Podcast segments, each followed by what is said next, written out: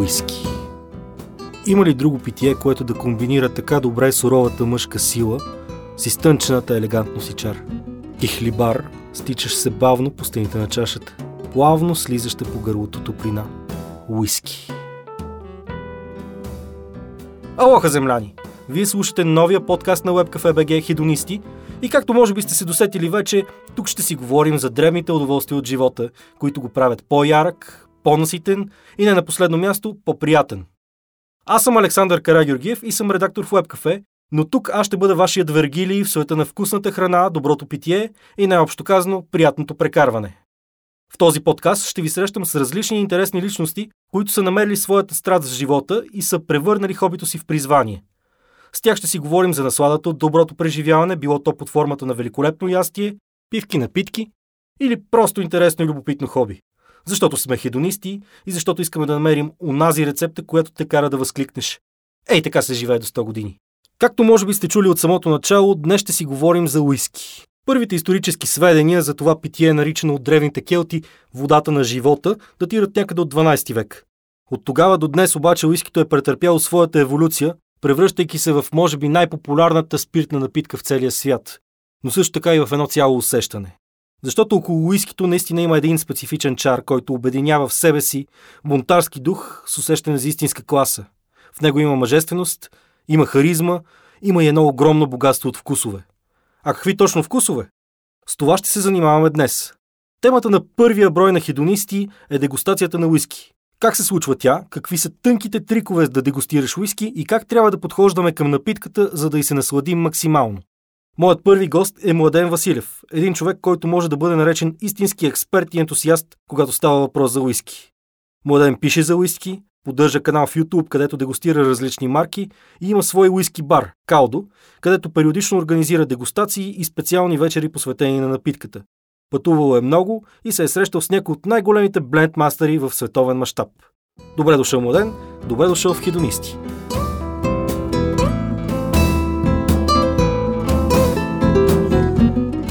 Добре дошъл, Младен. Радвам се, че прие поканата ми да си първия гост на подкаста Хедонисти. Добре заварили. Много ми е приятно, че съм първия гост. А, днес ще си говорим за уиски. Да започнем с това. Какви са различните видове уиски и по, по какво всъщност се различават? Уиски, ще започна с една малко така по-далечна история.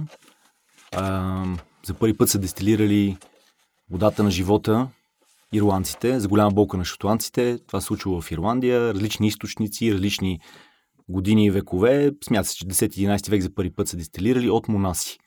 Монасите в началото са използвали водата на живота или така наречената ишке беаха. В превод точно това е водата на живота. В годините това ишки се превърнало в уишки и в уиски.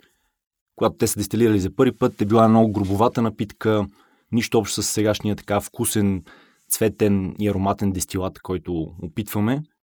И те са го използвали предимно да мотивират войската да стане много силна, като разбира се така се опиянявали. Използвали се го за хирургични цели, каквото и да било в медицинските нужди.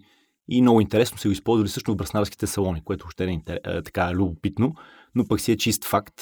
Така че водата на живота в годините назад започва от Ирландия.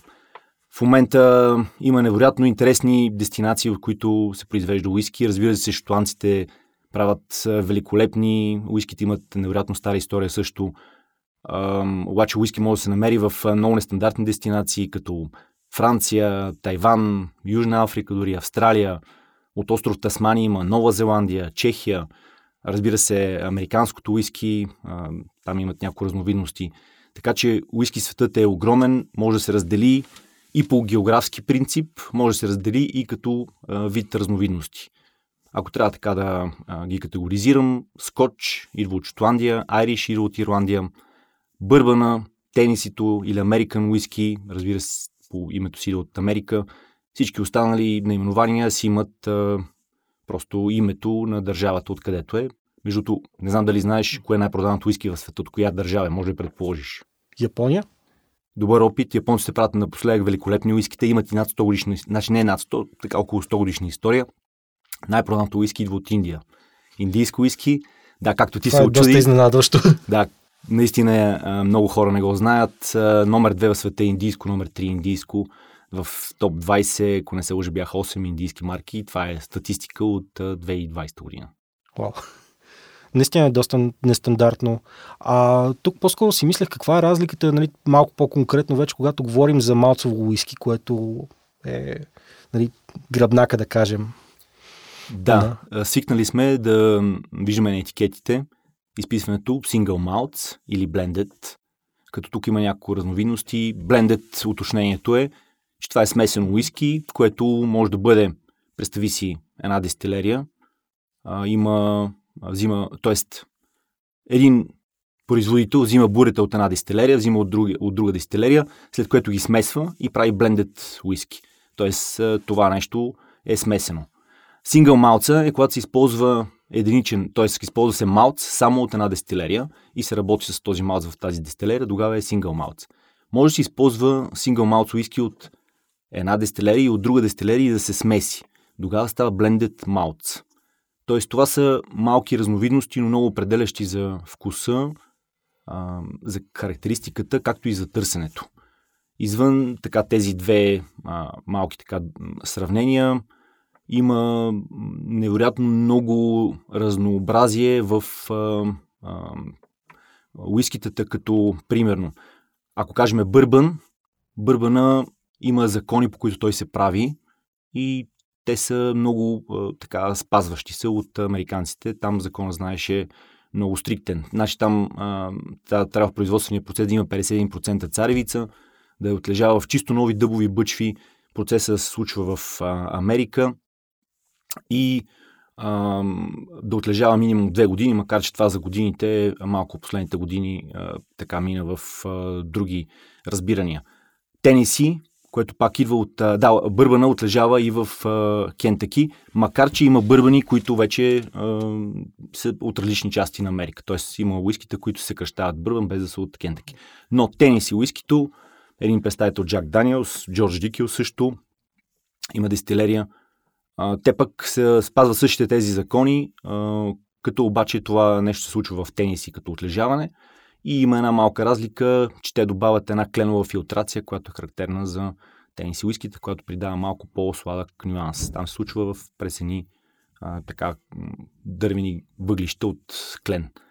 А, невероятно много са разнообразията, които мога да, да спомена. Има в американската категория има и ръжено уиски, и пшеничено.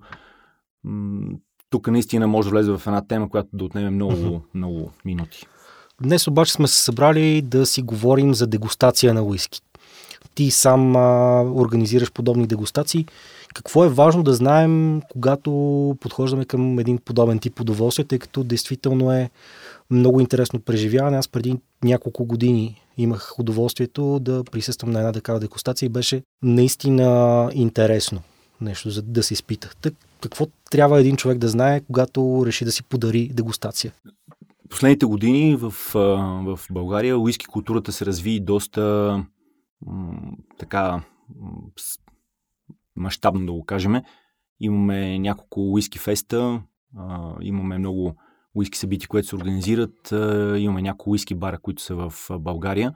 Всичко това допринася културата и познанието или опитството към уискито да се увеличава.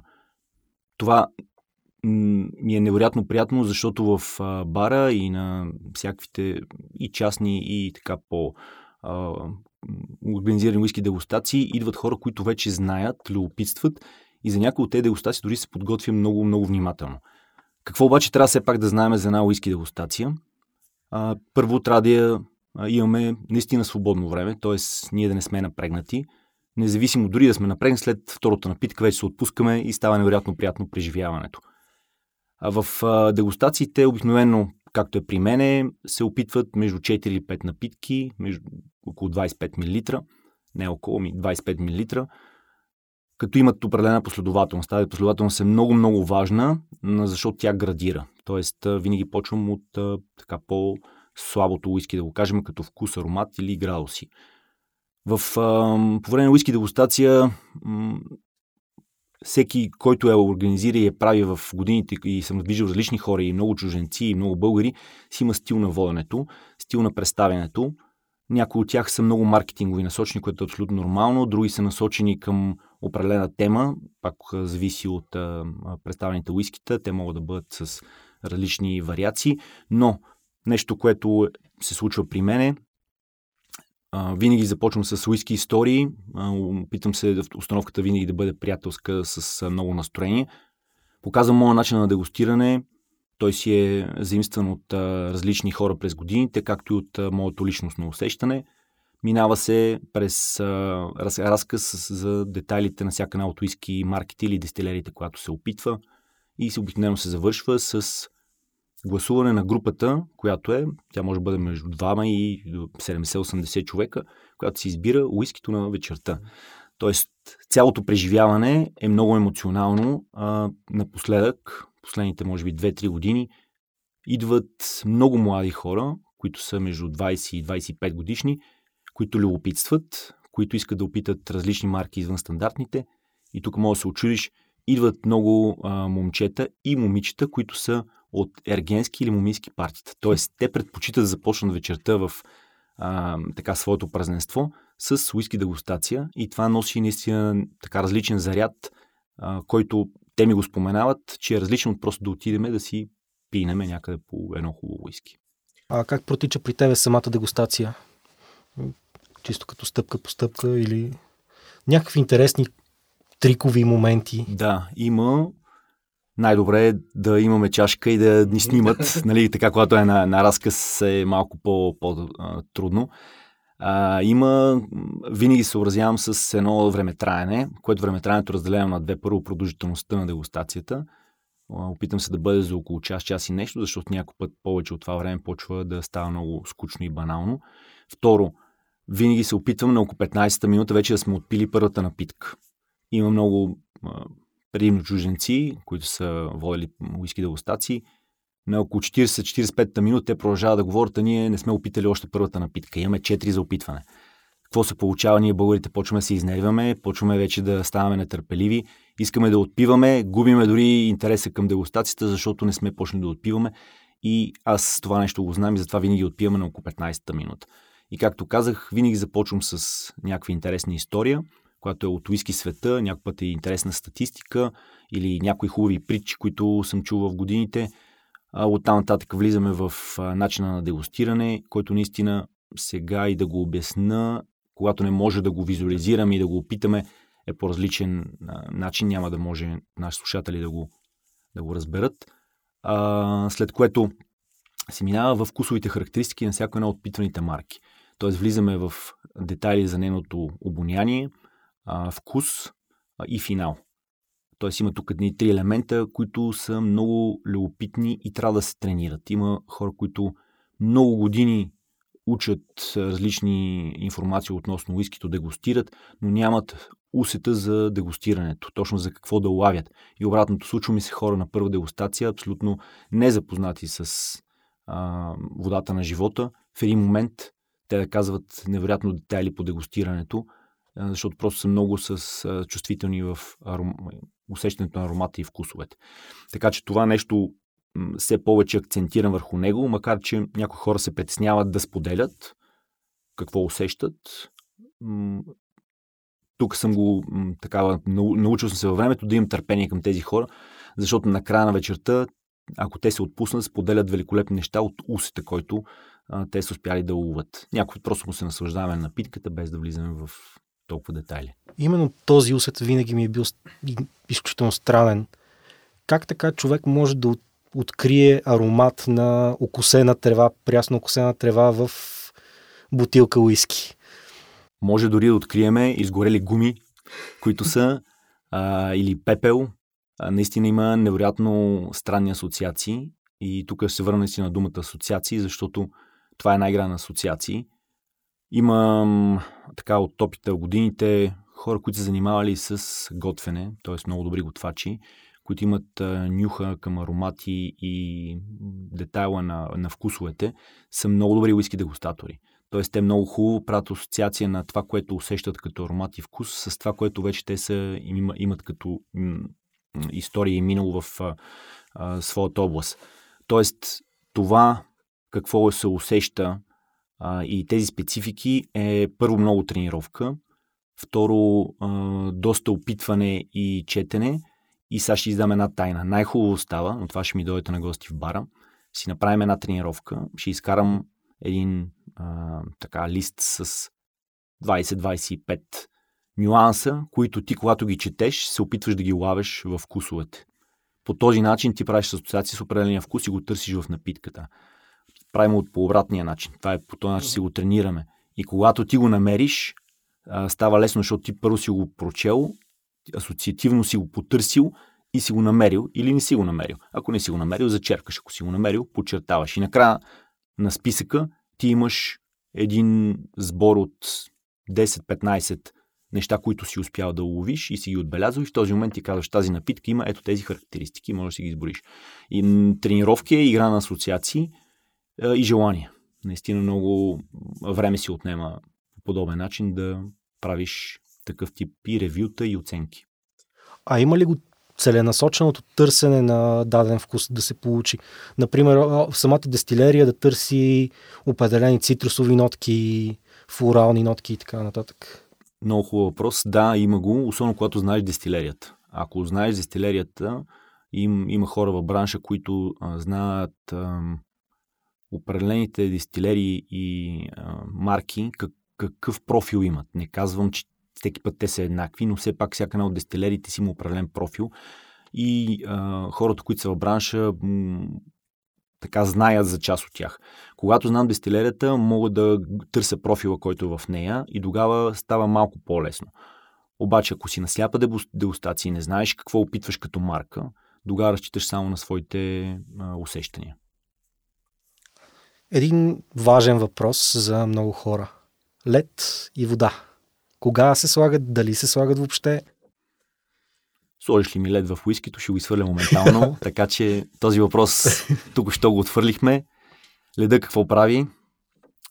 А, рецепторите на езика, които сещат а, вкусовете, когато а, влезе с прикосновението с леда, те се свиват и нищо не усещаме. Тоест, ние просто отпиваме една алкохолна напитка. Да, когато сте с приятели, компания в а, голям нощен клуб, идва бутилка на масата, лед, правете каквото искате, стига да не знам.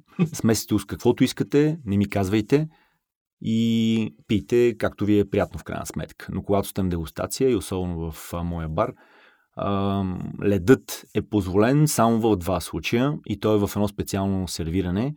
А, марки нямам, казвам.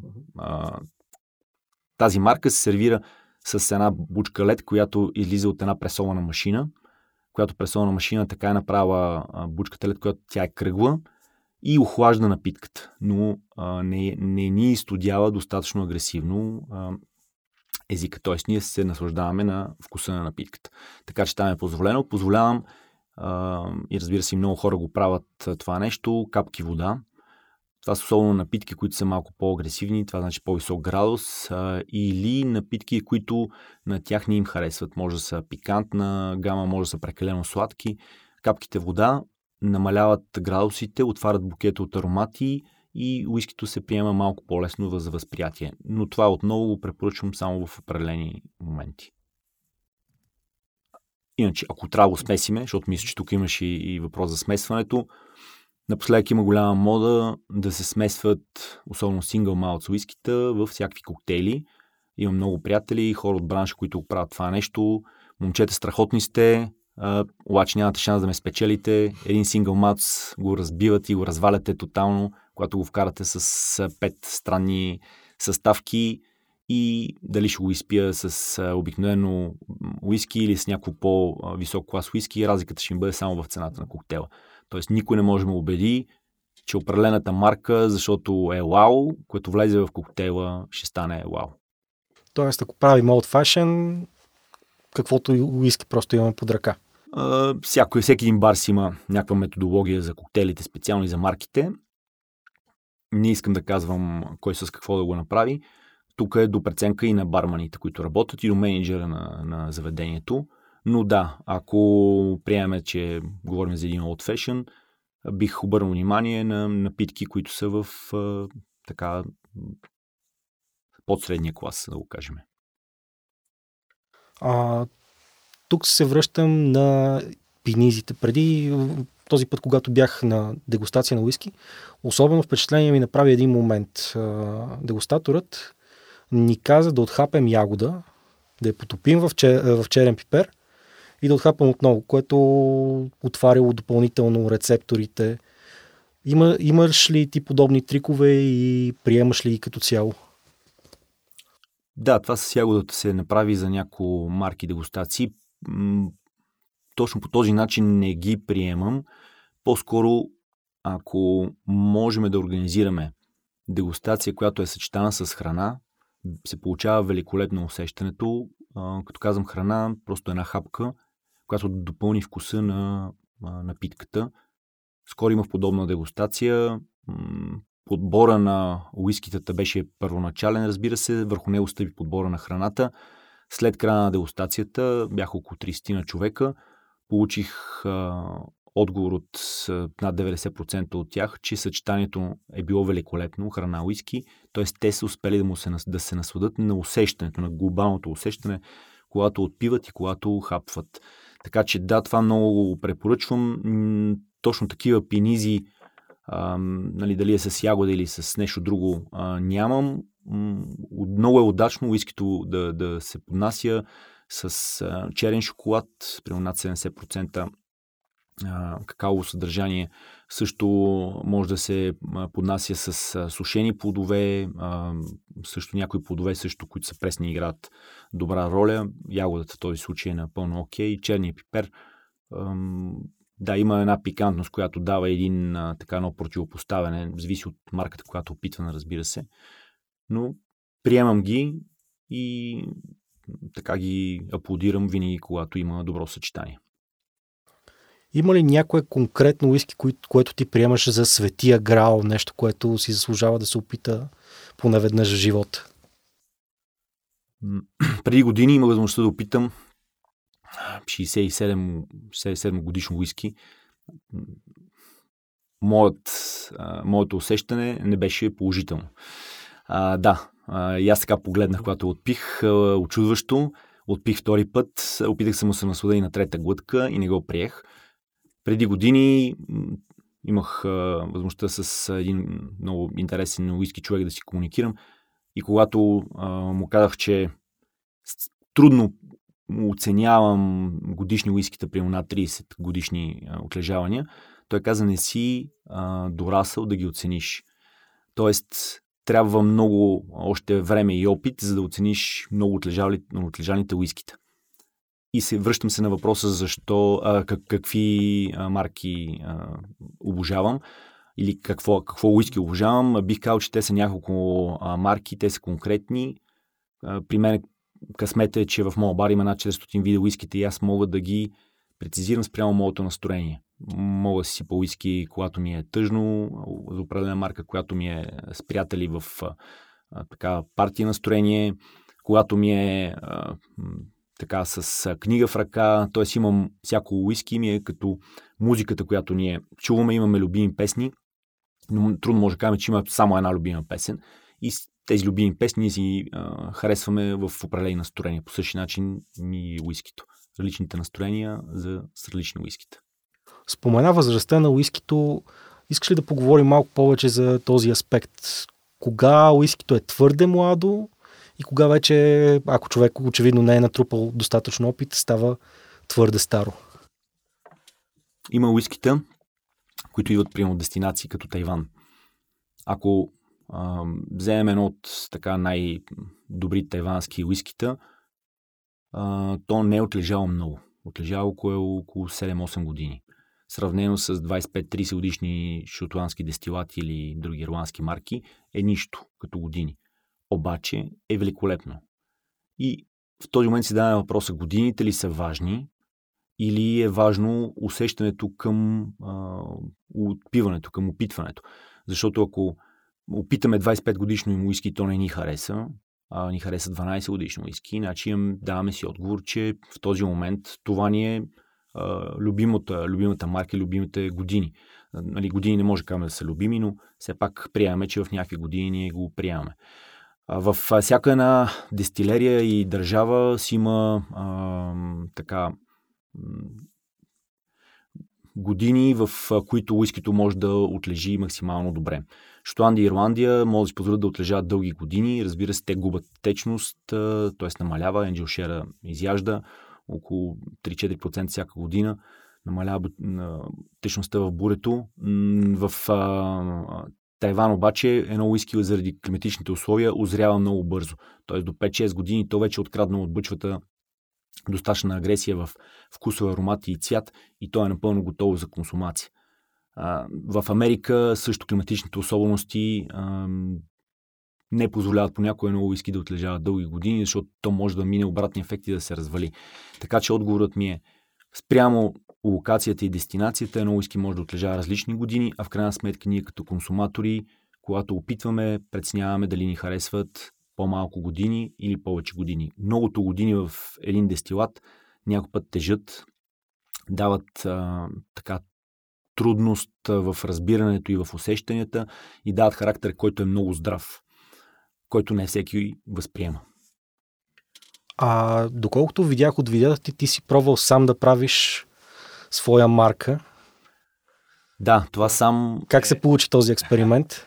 А, така, тук уточнявам, защото а, когато казваме сам, това не значи, че аз съм правил нещо в България с а, ечемик, който покълва и а, всичките процеси, които се случват, макар че имам двама познати, които правят това нещо в България и не им се получава никак лошо, все още въобще не са влезнали в марка или в масово производство.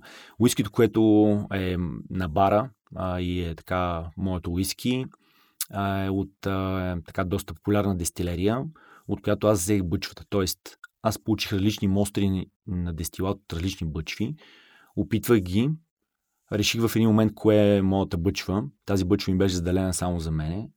А, в един момент, който аз реших, казах, искам сега да се бутилира. Излезе сингъл малц, който е на 5 години доста млад, с доста светъл цвят, а, обаче на едни много а, интересни градуси, 62,8 градуса, защото излиза директно, директно от бъчвата. Идеята ми беше да покажа уиски, което е с истински здрав характер, с риска да не се харесва на част от, от аудиторията, но и с желанието да покаже какво значи да опитваш уиски от бъчвата с душата, която е скрита вътре без да се разрежда. Бъчвата беше, която беше използвана, беше от шери, но второ пълнене, т.е. там придаде една сладост и в така финалните аспекти, аз вече си избрах моя бутилка, моя етикет, това всичко се случи в Шотландия, не тук в България. И в един момент дойде един готов продукт, който а, стъпи и смея да твърда, че е невероятно успешен, защото първо помогна много на хора, които да не разбират какво значи каск стрент, нали, уиски директно от бъчвата. Второ, помогна да на бара да си има нещо свое. А как измерих генерално успеха? Че аз го спрях от продажби, съм си оставил по три бутилки. Те излезнаха две разновидности от тази бъчва. По три бутилки си а, а, ги взех и в момента си ги пазя и не ги продавам. А цената му се разви нагоре. Тоест аз го пуснах на една стойност. В момента ми продава тройно повече пари за а, тази стойност, което отново доказателство, че се получи нещо много интересно и любопитно. Смяташ ли да повториш този експеримент? Да, да, да, да. Смятам, подготвям а, следващото уиски, което ще си бъде на бара. Мисля, че ще бъде още по-интересно.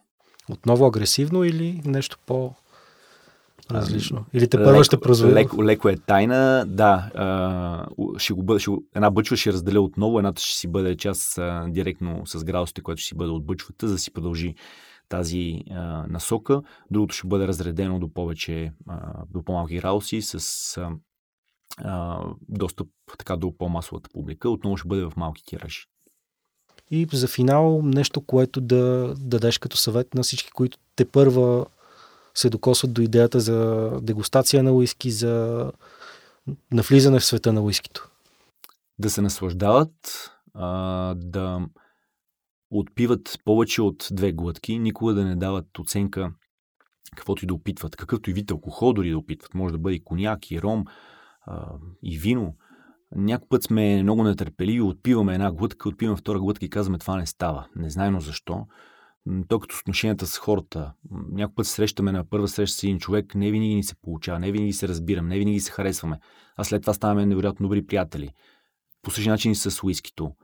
Трябва да му дадем шанс И знайте, че ако едно уиски не ви е харесало тази година, опитайте го отново другата година, има шанс да се влюбите, защото вие сте се променили, уискито най-вероятно не се е променило, но може да станете много добри приятели и да се харесвате за дълги години напред. Ами освен да кажем едно на здраве за финал на разговора. На здраве с а, различни уиските от различни дестинации. Благодаря за разговора. И аз ти благодаря.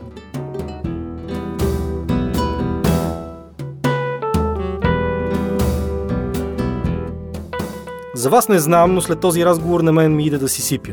Нещо с приятно опушен вкус и леки нотки на прясно окусена трева. Ще питам младен и той със сигурност ще посочи правилната бутилка. Пробвайте и вие. До тогава следете подкаста Хедонисти в WebCafe, където освен истории за добро питие, хубава храна и интересни хобита, можете да намерите още различни статии за лайфстайл, политика, международното положение, спорт, музика, кино и какво ли още не. Можете и да се абонирате за подкаста в SoundCloud, Spotify, Apple Podcast, Google Podcast и във всички приложения, на които слушате подкасти. Така ще разбирате винаги кога излиза нов епизод, а такъв ще се появява веднъж на всеки две седмици точно във вторник. Ако пък ви се слушат още подкасти, можете да пробвате и другите ни предложения. Първа страница, подкаста за хора, книги и неистински истории, както и тихо филмът започва. Нашето предложение за филми и кино. Аз съм Александър Карагеоргиев, а вие слушахте подкаста Хедонисти. До нови срещи!